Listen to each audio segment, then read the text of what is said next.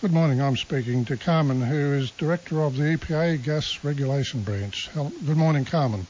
Good morning, Anthony. Thank you for having me. Thank you for uh, uh, coming on because uh, we've had a couple of uh, interviews in the last few weeks with for and against coal seam gas.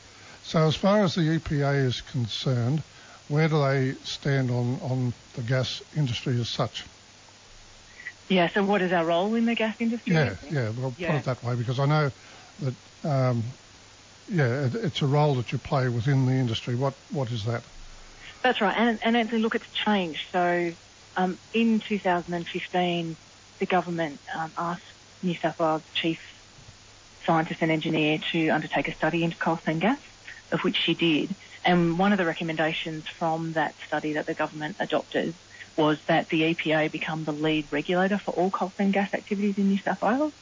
So what that really meant was that there was a separation between the government agencies that consider for approval or modification any activity to the agency that actually then checks that their industry is complying with all of the really strict um, conditions of consent. And so the EPA's role is to um, undertake inspections, to um, protect the community by undertaking inspections and um, reporting on those inspections and taking any regulatory action that's needed or follow-up action that's needed to fix anything that they find in those inspections. All right, so uh, basically you're um, um, a watchdog. That's right, and we do have another role, which is as lead regulator. So with the current Santos EIS that's out for public exhibition, and I'm certainly happy to talk about um, where that's up to for anyone that's interested. The EPA also provides expert regulatory advice to those consent authorities.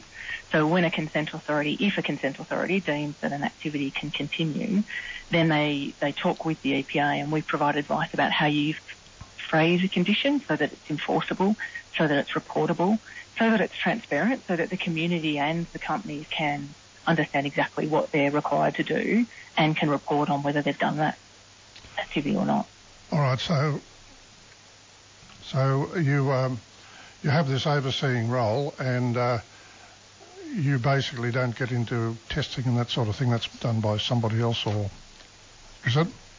As a regulator, we have a whole range of um, uh, things that we can require companies to do and things that we do ourselves. So, to give you an idea, uh, last financial year, in our first year as being regulator, lead regulator, we undertook 197 site inspections and a significant number of those were leak detection and repair and um, monitoring.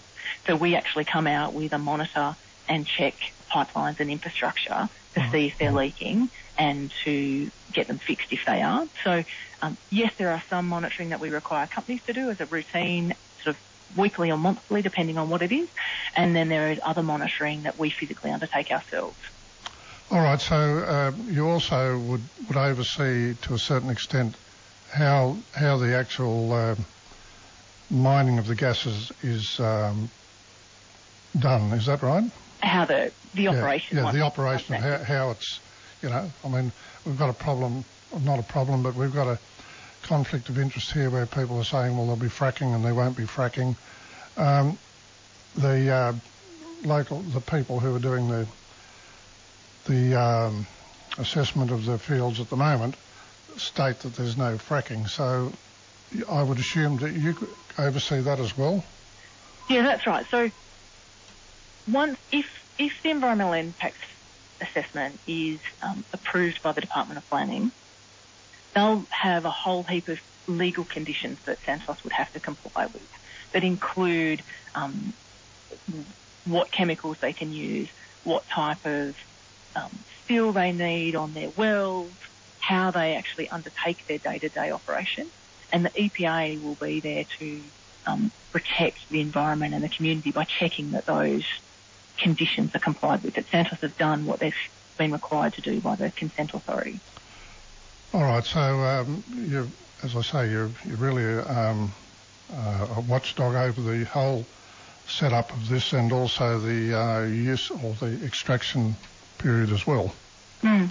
But actually, we have another um, uh, another role which I find um, I'm, I'm, very grateful to the Narrabri community in that we've been able we're a partner with the Narrabri community and um, if uh, if you're not aware that there is a Narrabri Community Consultative Committee for the Narrabri Gas Project, and they've been meeting for a number of years now, and I'm, I'm very proud to say that the EPA have attended every one of those meetings and very grateful to the members that attend because um, they have given us incredible advice and insight and influence into the way that we conduct our, both our regulatory oversight and how we report that information back to um, the Narrabri community.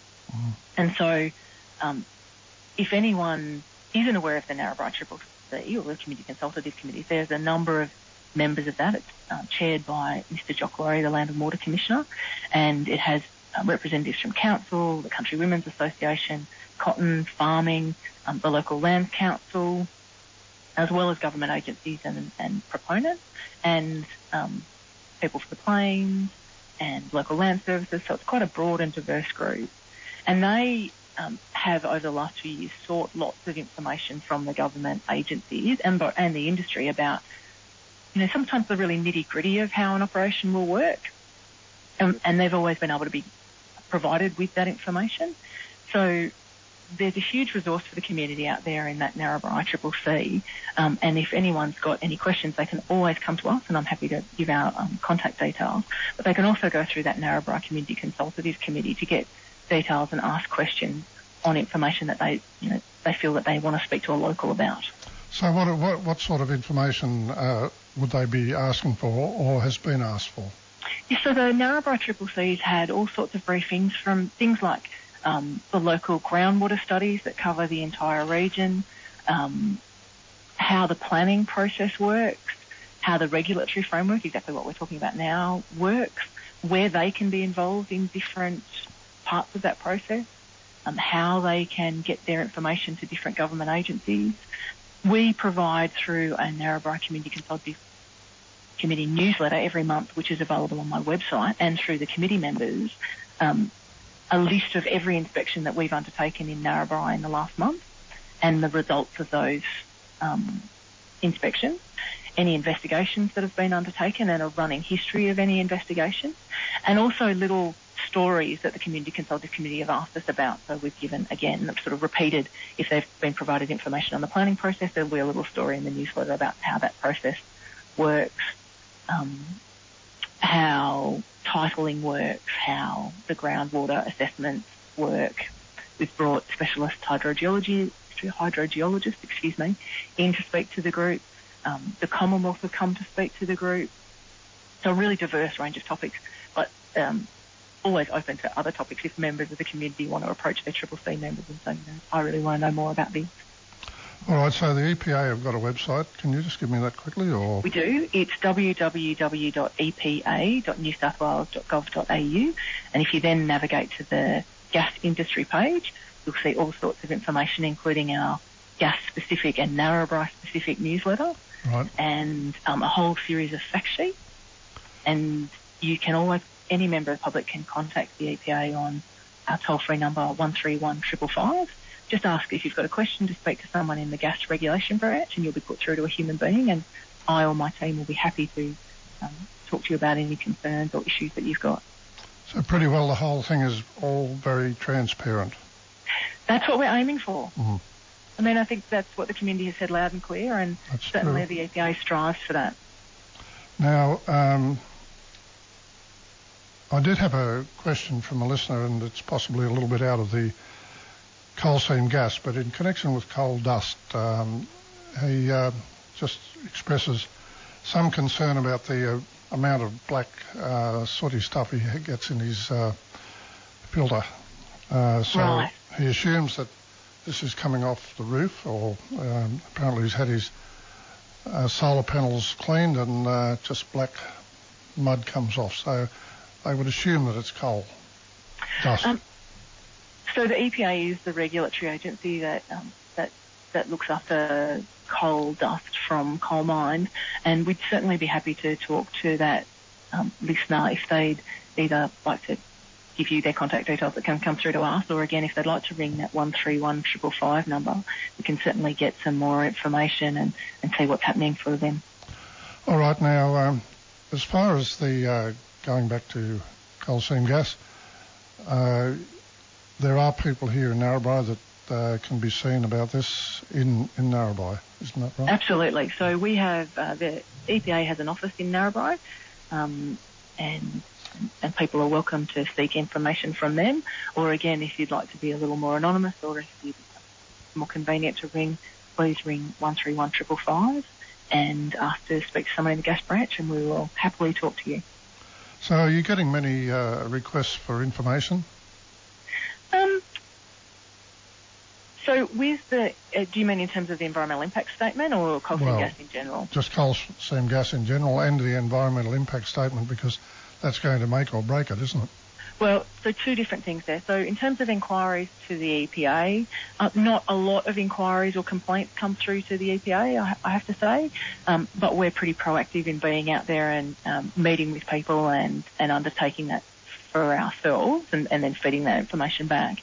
In terms of the environmental impact statement, um, the Department of Planning is leading that process and it's the um, members of the public can still comment on the EIS up until I believe the 22nd of May.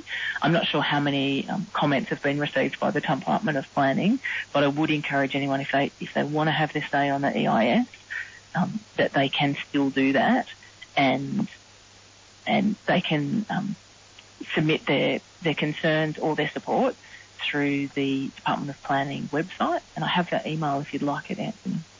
All that right. web address. Yeah, email this. So it's www.majorprojects.planning, uh, sorry, at planning.newsouthwales.gov.au. Okay, uh, at planning.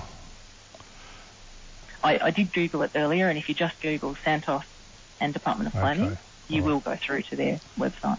Okay, now uh, uh, there's been some uh, community, um, um, what would you call it, events to uh, tell people about the uh, coal seam gas industry. Are you expecting to have any more before the closing time, or is, that finished now? That's right. So the Department of Planning hosted a number of events um, at, the launch of the of the um, or at the submission of the environmental impact statement, and um, they were they were well attended, and the EPA went along to support those.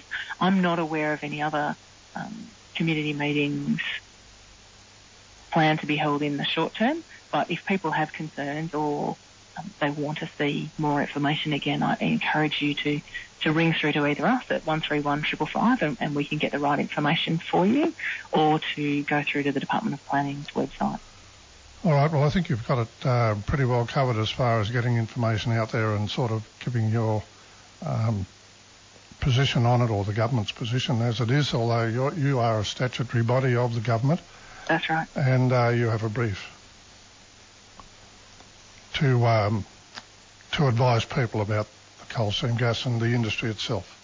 That's right. And again, I just um, remind people of that. We do do a Narrabri specific newsletter and um, encourage you to go onto our website and have a look and you'll be able to both get a lot of the information that we've talked about this morning, but also those site specific invest, um, inspections that we've undertaken. Okay, well, I think we've uh, covered most of uh, what uh, people might want to ask. There's probably always more questions that people ask. Go to 131 555 and ask it. Absolutely. Please do. Go, go to your webpage, which is www.epa.gov.au. And I missed the list, next bit. Dot newsouthwales.gov.au.